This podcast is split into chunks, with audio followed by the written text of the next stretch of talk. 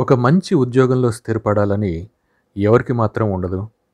ఆర్థికంగా అండని ఇస్తూ భవిష్యత్తు మీద భరోసా కల్పిస్తూ ప్రతిభను గుర్తిస్తూ ఎదుగుదలకు అవకాశం ఇస్తూనే ప్రశాంతంగా సాగిపోయే ఉద్యోగ జీవితం ప్రతి ఒక్కరి కళ ఆ కళను నెరవేర్చుకోవడం ఎలాగో చెబుతున్నారు ప్రముఖ మేనేజ్మెంట్ గురు ప్రసాద్ కైపా గారు ఈ వారం విజయ్ భవ ఎపిసోడ్లో. వినండి మరి. నమస్తే. మీరు వింటున్నారు touch life for tall radio ఈ రోజు కూడా ప్రసాద్ కైప గారు మనతో పాటు ఉన్నారు. సో ఎంతో మంది సిఇఓల్ని మెంటర్ చేశారు లైఫ్ స్కిల్స్ నేర్పించారు అండ్ చాలా మంది లైఫ్ని ఇన్ఫ్లుయెన్స్ చేశారు. సో ప్రసాద్ కైప గారి నుంచి మన ఉద్యోగ జీవితానికి సంబంధించి మనం ఏం నేర్చుకోవాలి మన మైండ్ సెట్ ఎలా ఉండాలంటే మన దృక్పథం ఎలా ఉండాలి ఎలాంటి స్కిల్ సెట్ ఎలాంటి నైపుణ్యాలను తెచ్చుకుని మనం మార్కెట్లోకి అడుగు పెట్టాలనే విషయాన్ని ఈరోజు మనం తెలుసుకుందాం. సార్ నమస్తే అండి. నమస్కారం అండి ఎలా ఉన్నారు? పర్ఫెక్ట్ సార్ మీరు ఎలా ఉన్నారు? నేను బాగున్నానండి. థ్యాంక్ యూ అండి. Thank you. సార్ ఇప్పుడు ఉద్యోగ జీవితానికి సంబంధించి లాస్ట్ టైం మీరు కెరీర్ ఎట్లాగా మనం సెలెక్ట్ చేసుకోవాలి ఎవరి నిర్ణయం తీసుకోవాలి పేరెంట్స్ పిల్లలు అన్న విషయం చెప్పారు కిందటి వారం. ఈ వారం మనం నేను చాలా సార్లు అబ్జర్వ్ చేసినప్పుడు ఏంటంటే అండి కోరికలు ఉంటాయి. నేను ఇంత స్థాయిలో ఉండాలి నాకు ఇన్ని ప్రమోషన్స్ రావాలి లేదా నాకు ఇంత జీతం కావాలి ఇవన్నీ ఉంటాయి పిల్లలకి. యూజువల్గా ఉద్యోగ జీవితంలోకి అడుగు పెట్టే ముందర. అయితే ఆ దేనికన్నా ఒక నైపుణ్యం అనేది అవసరం కదండి. అంటే మనం కోరుకునే దానికి మనం వెళ్ళే ప్లేస్కి మనకు ఉన్న నైపుణ్యం ఏంటని. ఇప్పుడు చాలా మంది సినిమా యాక్టర్లు అవ్వాలి లేదా డైరెక్టర్లు అవ్వాలి అంటారు. కానీ దానికి ఉన్న నైపుణ్యం ఒక ట్రైనింగ్ ఏదైతే కావాలో అది అందిపుచ్చుకోకుండా మార్కెట్లోకి వెళ్ళామంటే మనం ఫెయిల్ అయ్యే అవకాశాలు ఎక్కువ ఉంటాయి. యాక్చువల్గా ఒక ఉద్యోగ జీవితంలోకి అడుగు పెట్టాలనుకునే ఒక విద్యార్థి తనని తాను ఎలా సిద్ధపరచుకోవాలి? తన దృక్పథం అవ్వచ్చు అంటే మైండ్ సెట్ ఎలా ఉండాలి ఉద్యోగానికి సంబంధించి ఎలాంటి నైపుణ్యాలు తనకు తను ఒక టూల్స్ ఏమైనా ఇస్తారా మాకు? చూడండి తప్పకుండా మాట్లాడతా వాటి గురించి. ఇప్పుడు మన దేశంలో కాలేజెస్ చాలా ఇంక్రీజ్ అయ్యాయి. ఎందుకంటే ఎడ్యుకేషన్ కూడా ఒక బిజినెస్ లాగా అయిపోయింది అనమాట అందుకోసం ప్రతి ఒక్కరూ వాళ్ళ ట్యూషన్ ఫీజు తీసుకోవడానికనేనండి లేదంటే డొనేషన్లు కావాలని అనుకోండి రకరకాలుగా ఇంజనీరింగ్ కాలేజెస్ మెడికల్ కాలేజెస్ ఎంబీఏకు చేయడానికి బిజినెస్ స్కూల్స్ ఇవన్నీ చాలా ఎక్కువైపోయాయి. వాటితో మన స్టూడెంట్స్ చాలా మంది గ్రాడ్యుయేట్ అవడానికి అవకాశం ఉంది కానీ గ్రాడ్యుయేట్ అయిన వాళ్ళు ఆ పరీక్షల్లో పాస్ అయ్యి బాగానే చేశాము అని అనుకున్న వాళ్ళు కూడా చాలా మందికి ఉద్యోగాలు రావడం లేదు. ఎందుకు? అంటే వీళ్ళు చదువుతున్న స్కిల్స్ అంటే వాటిలో పుస్తకాల్లో ఉన్నటువంటి స్కిల్స్ అవన్నీ నేర్చుకున్నారు నాలెడ్జ్ పెంచుకున్నారు. కానీ ఉద్యోగం చేయడానికి పుస్తకాల్లో నేర్చుకున్నటువంటి విజ్ఞానానికి కొంచెం గ్యాప్ ఉందన్నమాట. ఆ గ్యాప్ మనం బ్రిడ్జ్ చేయలేకపోతే మనకు ఉద్యోగాలు రావడము కష్టం. వచ్చిన తర్వాత వాటిని నిలుపుకోవడం కూడా చాలా కష్టం. వాటికి రెండు కావాలి. మీరు అన్నట్లు మనం మానసికంగా మన దృక్పథం చేంజ్ చేసుకోవాలి. మనం వాటిని మైండ్ సెట్ అనండి లేదా వరల్డ్ వ్యూ అనండి లేదా మన పర్టికులర్ పాయింట్ ఆఫ్ వ్యూ ఏ విధంగా మనం ప్రపంచాన్ని చూస్తున్నాము అనేది ఒకటి చేంజ్ చేసుకోవాలి. వాటి గురించి మాట్లాడదాం. రెండోది ఏంటంటే మనము చదువుకున్నటువంటి విజ్ఞానానికి ఉద్యోగాల్లో అప్లై చేసి వాటిని బాగా పైకి రావడానికి కావాల్సినటువంటి వాటిని ఒక రకంగా మనము సాఫ్ట్ స్కిల్స్ హార్డ్ స్కిల్స్ అంటాం. హార్డ్ స్కిల్స్ అంటే ఏమిటి? మనం కాలేజీలో నేర్చుకున్నటువంటి మెకానికల్ ఇంజనీరింగ్ ఫ్లూయిడ్ ఇంజనీరింగ్ లేదంటే బయాలజీ లేదా అనాటమీ లేదా ఇలా కంప్యూటర్ సైన్స్ ఫోర్ట్రాన్ లాంగ్వేజ్ అని ఒకప్పుడు నేర్చుకునేవాళ్ళము. ఇప్పుడు మనం కొత్త కొత్త స్కిల్స్ పైథాను లేదంటే ఇంక హెచ్టిఎంఎల్ లేదంటే ఇలాంటివన్నీ యాప్ ప్రిపేర్ చేయడం అలాంటివి నేర్చుకున్నప్పటికీ కూడా ఈ హార్డ్ స్కిల్స్కు తర్వాత మనకు ఉద్యోగం చేయడానికి మంచి నైపుణ్యత రావాలంటే సాఫ్ట్ స్కిల్స్ బాగా నేర్చుకోవాలి. అంటే ఏమిటి? మిగతా వాళ్ళతో ఎలా మాట్లాడాలి? మన టీంలో ఉన్న టీం మెంబర్స్తో ఎలా మెలగాలి? మన బాస్ను ఊరికనే రెస్పెక్ట్ చేయడము అంటే మనం ఏమిటి? ఇండియాలో మనం రెస్పెక్ట్ చేస్తే ఎస్ సార్ నో సార్ అని చెప్పి చాలా మనం కిందికి పోయి వాళ్ళతో వాళ్ళు మనల్ని సర్వెంట్ లాగా ట్రీట్ చేసేలాగా చేస్తారు. బికమ్ వెరీ వెరీ ఇన్ఫీరియర్ మనం చేయడం కూడా. అలా ఇన్ఫీరియర్ ఫీలింగ్ కాకుండా లేకుండా ఒక విధంగా సమానంగా చూడడం కాదు ఆరోగెన్స్ అంటే ఏమిటి? మనకు ముందర చాలా ఒబీడియంట్గా మాట్లాడి అతను వెళ్ళిపోగానే ఇష్టం వచ్చినట్లు మాట్లాడతాం. అలా కాకుండా ఏ విధంగా వాళ్ళను రెస్పెక్ట్ఫుల్గా వాళ్ళ ముందర వాళ్ళ వెనకలా కూడా మనము ఏ విధంగా ఉండగలుగుతాము? మన ఫ్రెండ్స్తో మన కలీగ్స్తో మన బాసెస్ గురించి ఎలా మాట్లాడుతున్నాము అలాంటివన్నిటికీ కూడా వాటిని ఎమోషనల్ ఇంటెలిజెన్స్ స్కిల్స్ అంటారు. అవి కావాల్సి వస్తుంది. దాని తర్వాత కమ్యూనికేషన్ స్కిల్స్ ఇనిషియేటివ్స్ ఇలాంటివి చాలా ఉన్నాయి. మనం ఒక్కొక్కటి తీసుకుని మాట్లాడొచ్చండి ఈ రోజు. ఓకే తప్పకుండా సార్. సో అయితే ఈ స్కిల్ సెట్లో ఫస్ట్ నేర్చుకోవాల్సింది లేదా అలవర్చుకోవాల్సిన స్కిల్ సెట్ ఏంటి? దాన్ని ఎలా అలవర్చుకోవాలండి? నెంబర్ వన్ ఇంపార్టెంట్ స్కిల్ ఏమిటంటే కమ్యూనికేషన్ స్కిల్ అండి. మనము ఎలా వినాలి ఎలా మాట్లాడాలి? ఎవరితో ఏ కాంటెక్స్ట్లో ఏ విధంగా చెప్పాలి? మన వాళ్ళతో మన ఫ్రెండ్స్తో ఎలా మాట్లాడతామో అలాగే మాట్లాడితే కొన్నిసార్లు మనకు ఉద్యోగాలు రావడానికి ఛాన్సెస్ తక్కువ. అంటే ఏమిటి? ఫస్ట్ మనము ఎలాంటి వాళ్ళతో పనిచేస్తున్నాము? ఎలాంటి వాళ్ళతో మనకు ఆపర్చునిటీ ఉంటుంది?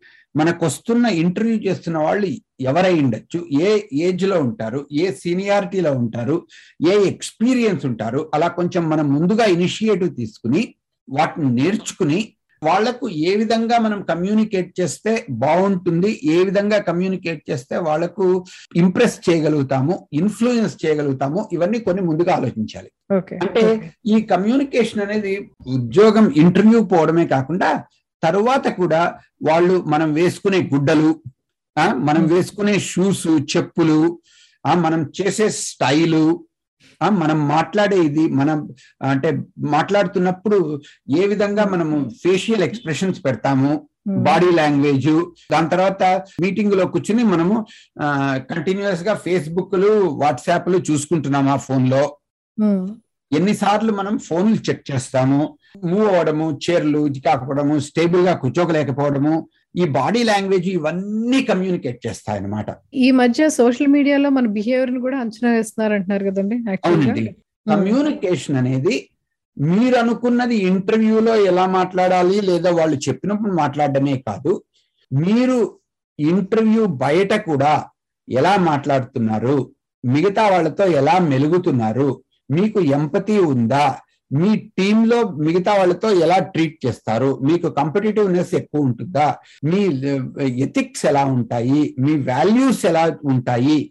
ఇలాంటివన్నీ మనము కావాలనుకున్నా లేదనుకున్నా కూడా మన హిస్టరీ అంతా ఇప్పుడు ఇంటర్నెట్లో ఉంటుందండి కాబట్టి first thing is we need to be very very careful and develop good communication skills good writing skills good texting skills good memo writing skills good report taking skills ఇలాంటివన్నీ కూడా మనం uh, కమ్యూనికేషన్లో నేర్చుకోవాలి. అదే ఎస్పెషలీ మీరు ఇప్పుడు అన్నారు అదే మీరు లిజనింగ్ చాలా ఇంపార్టెంట్ అండి. Somebody says listening grounds speaking అని.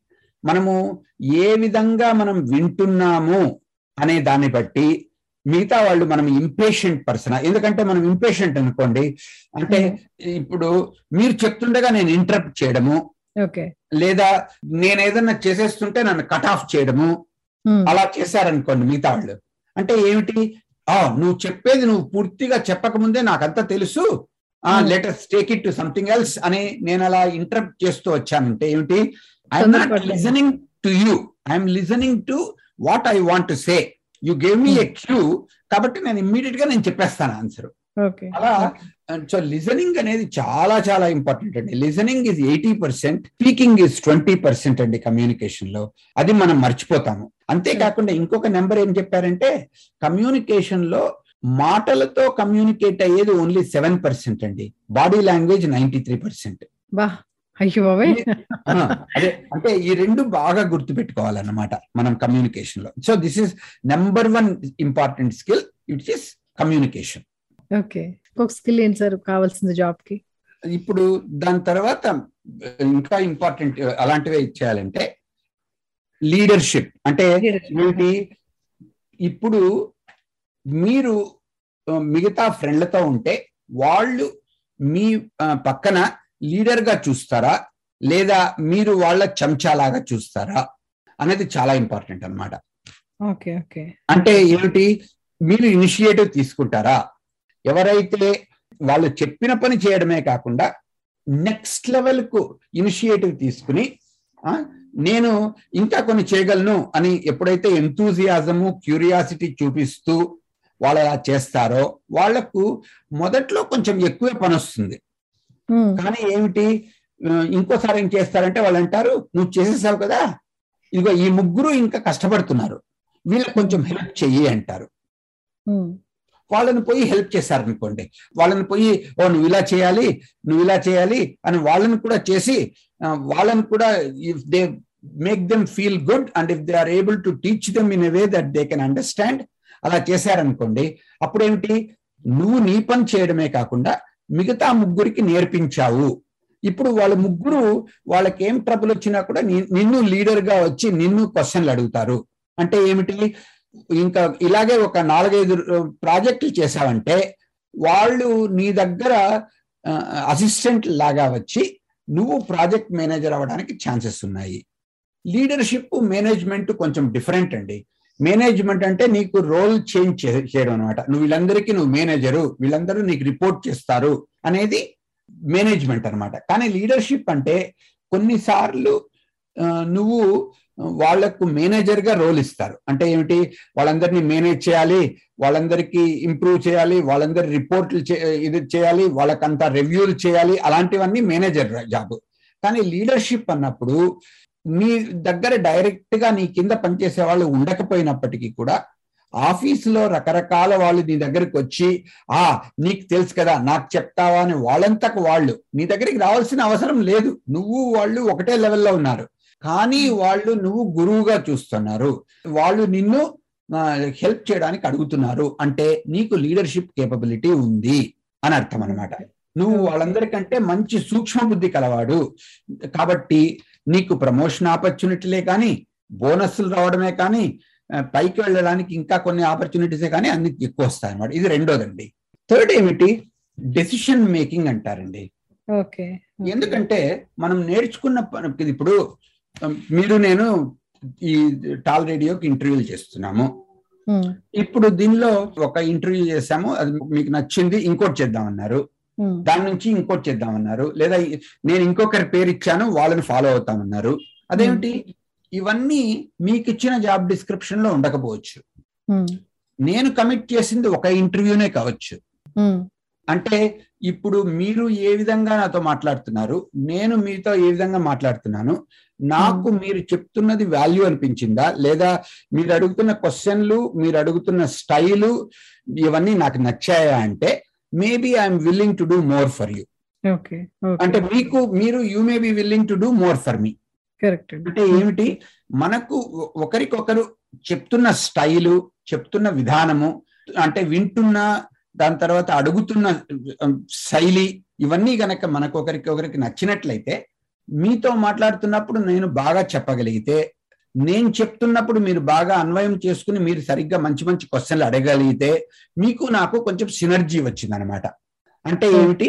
మీరు నేను కలిసి వర్క్ చేస్తున్న పనులు మన ఇద్దరము అంతకు నేను చేసేదానికంటే మీతో కలిసి చేసినప్పుడు బాగా చేయగలను అనేటువంటి నాకు నమ్మకం వస్తే మిమ్మల్ని నేను పార్ట్నర్గా తీసుకుంటాను. అలాగే నేను మీతో మాట్లాడుతున్నప్పుడు రెస్పెక్ట్ఫుల్గా మాట్లాడుతున్నానా? మిమ్మల్ని కేర్ తీసుకుని మాట్లాడుతున్నానా? లేదా మిమ్మల్ని నేను అమెరికాలో ఉన్నాను నేను పలానా చేశాను మీరు ఇండియాలో ఉన్నారు మీకేం తెలియదు నేను చెప్పిండేది వినండి. అలాంటి నాకు అహంకారం గాని అహంభావం గాని ఉంటే మీకు తెలుస్తుంది నాకు తెలుస్తుంది. దాని ఏంటి ఏమిటి? ఇంకా మనము కలిసి పనిచేయడం చాలా కష్టం అయిపోతుంది. ఒకవేళ గనక నేను చేస్తాను అనుకున్నా కూడా మీరు లేదు సార్ నాకు వేరే పని ఉంది ఆయనతో కష్టం సార్ ఆయనతో ఇట్లా చేయడము ఆయన మాట్లాడడమే ఇట్లా ఇచ్చేస్తారు ఆయనతో మాట్లాడుతుంటే నాకు ఐ ఫీల్ రియలీ బ్యాడ్ అండి. కాబట్టి మీరు ఈ ఇంటర్వ్యూ ఇంకెవరికన్నా ఇవ్వండి అంటారేమో కదా? కొంతమంది అలా. చేసేవాళ్ళు ఉన్నారు అంటే. ఏమిటి? మనం చేసే డెసిషన్స్ మనం చేసే పనులు మనం చేసుకునే డెసిషన్స్ అన్నీ వర్క్ మీదనే డిపెండ్ అవ్వవు మన రిలేషన్షిప్ మీద డిపెండ్ అవుతుంది. మనుషులను రెస్పెక్ట్ఫుల్గా ట్రీట్ చేస్తున్నారా? మనుషులను కేర్ఫుల్గా ఎంపథెటిక్గా మాట్లాడుతున్నారా? మీరు అడిగిండేది లేదా వాళ్ళు అడిగిండేది అంటే బాగా మనసుకు పెట్టుకుని వాళ్ళకు చెప్పేటట్లు మీరు చేయడము మీరు చెప్పినట్లు వాళ్ళు చేయడము అలాంటివన్నీ చేయడానికి ఎస్పెషలీ మనమందరూ ఒకటే లెవెల్లో ఉన్నాం అనుకోండి. We have to really pay attention ఎందుకంటే డెసిషన్ మేకింగ్ అంటే ఏమిటి? ఎవరిని తీసేస్తాము? ఎవరిని ఉంచుకుందాము? ఏ ప్రాజెక్ట్లో మనం కంటిన్యూ అవుదాము? ఏ ప్రాజెక్టు వేరే వాళ్ళకి ఇచ్చేద్దాము? ఏ ప్రాజెక్ట్ క్లోజ్ చేద్దాము? ఏ ప్రాజెక్టు ఎక్స్పాండ్ చేద్దాము? ఈ డెసిషన్స్ అన్ని మనీ మీదనే కాకుండా రెవెన్యూ మీదనే కాకుండా ఆడియన్స్ మీదనే కాకుండా ఇంటర్ పర్సనల్ రిలేషన్షిప్ మీద కూడా డిపెండ్ అవుతాయండి ఇవన్నీ. ఓకే. డెసిషన్ మేకింగ్ ప్రాసెస్ అనేది ఒక సైన్స్ అండి. ఆ డెసిషన్ మేకింగ్ అనేది ఎలా చేయాలి ఎప్పుడు చేయాలి ఎప్పుడు చేయకూడదు ఎప్పుడు డెసిషన్ మీ బాసుకు వదిలేయాలి ఎప్పుడు మీ కలీగ్స్ అడగాలి మీరు కంట్రోల్లో ఉండడము ఎప్పుడు ఎంపవర్ చేయడము అనేది చాలా ఉన్నాయి ఈ డెసిషన్ మేకింగ్ గురించి. ఇది ఒకటే గంటలు గంటలు మాట్లాడచ్చు అన్నమాట దాని తర్వాత ఎక్కడ మనం డెసిషన్ తీసుకోవాలి ఎక్కడ వేరే వాళ్ళకి ఆ డెసిషన్ వదిలిపెట్టాలి. ఓ ఓ ఇది చాలా ఇంపార్టెంట్ సార్ అయితే. చాలా ఇంపార్టెంట్ ఎందుకంటే ఎప్పుడు చాయిస్ చేయాలి. చాయిస్ అంటే మనము నిర్ణయం చేసుకోవడము కాకుండా choice making versus decision making అంటారండి. వాటిని ఎలా చెప్పాలి తెలుగులో? ఇప్పుడేమిటి? రెండు ఐస్ క్రీమ్లు ఉన్నాయనుకోండి నా దగ్గర. నా దగ్గర కోకోనట్ ఐస్ క్రీమ్ ఉంది లేదా చాక్లెట్ ఐస్ క్రీమ్ ఉంది. ఇప్పుడు నేను అన్నాను అనుకోండి మీకు మీకు చాక్లెట్ కావాలా కోకోనట్ కావాలా అని అడుగుతాను. One of the two if you have to make that becomes a decision కదా? అది కాకుండా మీకు ఒకవేళ రెండు నచ్చవనుకోండి. మీకు స్ట్రాబెరీ ఇష్టము లేదా మీకు ఇంకోటి సపోటా ఇష్టము ice cream or you don't like coconut and you are allergic to chocolate అనుకోండి. అప్పుడు ఏం చేస్తారు? ఓకే చాలా కష్టం మీకు చాలా? కష్టం. నిర్ణయం తీసుకోవడం కష్టం. అవును. అవును. అప్పుడు ఏం చేస్తారు? సార్ నేను ఇప్పుడే భోంచేశాను. కడుపు చాలా నిండుగా ఉంది. Hmm. నాకు ఇప్పుడు ఐస్ క్రీమ్ వద్దు. లేదా మీరే తీసుకోండి. రెండు. రెండు తెప్పించారు కదా. మీకు రెండు ఇష్టం ఉన్నట్లున్నాయండి అంటే నెమ్మదిగా వచ్చేసి కొంచెం ఉబ్బిస్తే చెప్తాడనమాట అవునండి నాకు రెండు ఇష్టం అందుకే అడిగాను. మీరు ఏది తీసుకున్నా రెండోది నేను ప్రేమగా తినగలను అని అంటాడు. సార్ ఒక. పని చేస్తాను. మీరే పెట్టుకోండి సార్. రెండు. మీరే తినేసేయండి. రెండు దెన్ నాకు ఇప్పుడు ఐస్ క్రీమ్ అక్కర్లేదు సార్. లేదంటే నాకు కొద్దిగా కోల్డ్ వచ్చినట్లుందండి. ఐస్ క్రీమ్ తింటే నాకు సరిపోదు. ఇప్పుడు మీరే తినేసేయండి ఇఫ్ యూ డోంట్ మైండ్. లేదా మీ సెక్రటరీకి ఇవ్వండి. Hmm. అదేమిటి? You are making a choice now you are not making a decision okay తినాలా వద్దా అనే నిర్ణయం తీసుకుంటున్నాం అప్పుడు మనం. ఏది. తినాలి అన్నది కాకుండా. కరెక్ట్ అంటే ఏది? తినాలి అన్నది డెసిషన్ తినాలా ఆ. వద్దా అనేది చాయిస్ చాయిస్ ఓకే. సో అలా మనము డెసిషన్కు చాయిస్కు డిఫరెన్స్ తెచ్చుకుని దాని తర్వాత డెసిషన్లు ఎలా చేయాలి ఎవరితో నేర్చుకోవాలి ఇలాంటివన్నీ చాలా ఇంపార్టెంట్ అండి. మనకు ఇది these are very important skills to be taught in school and college but ఎవరు నేర్పించరు మనకు. అవును కరెక్ట్ అండి కరెక్ట్ సాఫ్ట్ స్కిల్ అన్నాను దాని. తర్వాత కాన్ఫ్లిక్ట్ రెజల్యూషన్ అంటాము. ఎలా ఇప్పుడు ఎక్కడున్నా కూడా కాన్ఫ్లిక్ట్స్ వస్తాయి. మనకు ఫైటింగ్ వస్తుంది. అంటే ఈ ప్రాజెక్ట్ నాకు కావాలన్నారు మా బాసు నీకు ఇచ్చేశారు ఇది నా ప్రాజెక్టు నువ్వు వెళ్ళి నువ్వు ఆయన కన్విన్స్ చేసి నా దగ్గర నుంచి నువ్వు తీసేసుకున్నావు ఇది చాలా ఇంపార్టెంట్ అని మన ఇద్దరికి ఫైటింగ్ వస్తుంది. మనం డైరెక్ట్గా ఏం చెప్పము. బట్ నేను నిన్ను పుల్ డౌన్ చేయడానికి ట్రై చేస్తాను నువ్వు నన్ను పుల్ చేయడానికి ట్రై చేస్తావు. కానీ బాస్ చూస్తాడనమాట వీళ్ళిద్దరు పనిచేయట్లేదు వీళ్ళిద్దరికి. చాలా ఫైటింగ్ ఎక్కువైంది. వీళ్ళిద్దరిని ఎలా కూర్చోబెట్టి సరిగ్గా వర్క్ చేయించాలి? ఎందుకంటే మీరిద్దరూ నా టీంలో ఉన్నారు కాబట్టి మీరిద్దరిలో ఫైట్ చేసుకుంటుంటే నాకు చాలా కష్టం పని జరగడం. అలానే ఇద్దరిని తీసేయడానికి కూడా లేదు. తీసేయడానికి కూడా లేదు. సో ఇప్పుడు అంతేకాకుండా మిమ్మల్ని మీ పిల్లలు ఇద్దరు అడిగారు అనుకోండి కాన్ఫ్లిక్ట్ రెజల్యూషన్ చేయాలి. ఎలా చేయాలి? ఎలా మనం డిసిషన్ తీసుకోవాలి?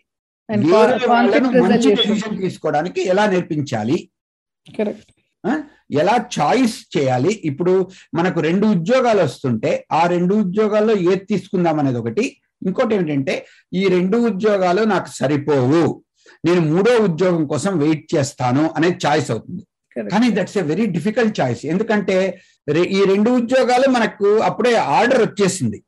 చేతిలో ఉన్నాయి. చేతిలో ఉన్నాయి. మూడోది వస్తుందో రాదో తెలీదు మనకు. అంటే ఇప్పుడు కాలేజ్ అడ్మిషన్ కానివ్వండి ఉద్యోగాలకు నాలుగైదు ఉద్యోగాలకు చేసినప్పుడు కానివ్వండి ఈ డెసిషన్ మేకింగ్ అనేది ఎప్పుడు మనకు మన స్కిల్స్ను బట్టి మన ఇంట్రెస్ట్ను బట్టి మన మనోదృక్పథాన్ని బట్టి ఇవి ఇంపార్టెంట్ అన్నమాట నేర్చుకోవడం అందుకే ఈ లీడర్షిప్ అనండి డెసిషన్ మేకింగ్ అనండి కమ్యూనికేషన్ అనండి. కాన్ఫ్లిక్ట్ రెజల్యూషన్ అనండి నెగోసియేషన్ స్కిల్స్ అనండి.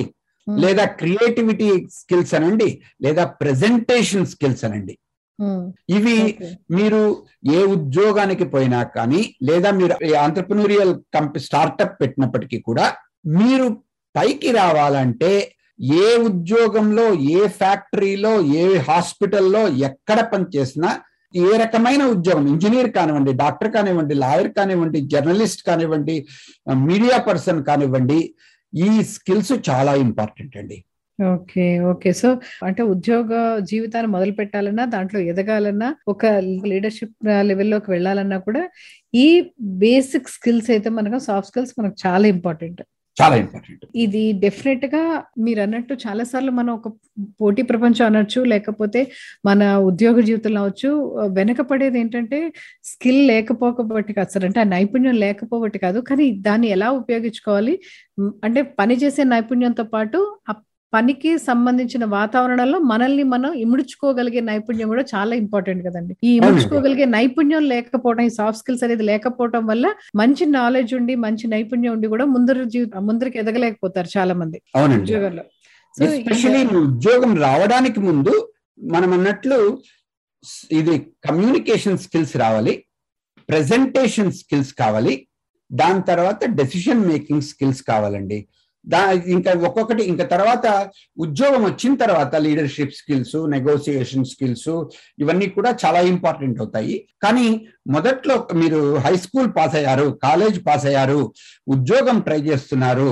ఫస్ట్ ఉద్యోగం కావాలంటే మీ డిగ్రీనే కాకుండా మీ ఫస్ట్ క్లాసులు మీ మామూలు ఈ టెస్ట్లు అవి పాస్ అవ్వడమే కాకుండా ఇంటర్వ్యూలో పాస్ కావాలంటే మీరు ఈ సాఫ్ట్ స్కిల్స్ చూపించాలి. ఎక్కడ ఏది ఇంపార్టెంట్ అన్న విషయం చాలా క్లియర్గా అర్థమవుతుంది ఈ రోజు ఈ ఎపిసోడ్ విన్న వాళ్ళందరికీ కూడా. థ్యాంక్ యూ సో మచ్ అండి. Thank you so much so వచ్చే వారం మళ్ళీ మిమ్మల్ని కలిసే వరకు మేము ఎదురు చూస్తుంటాం. ఏం నేర్పిస్తారు మాకు అని. Thank you sir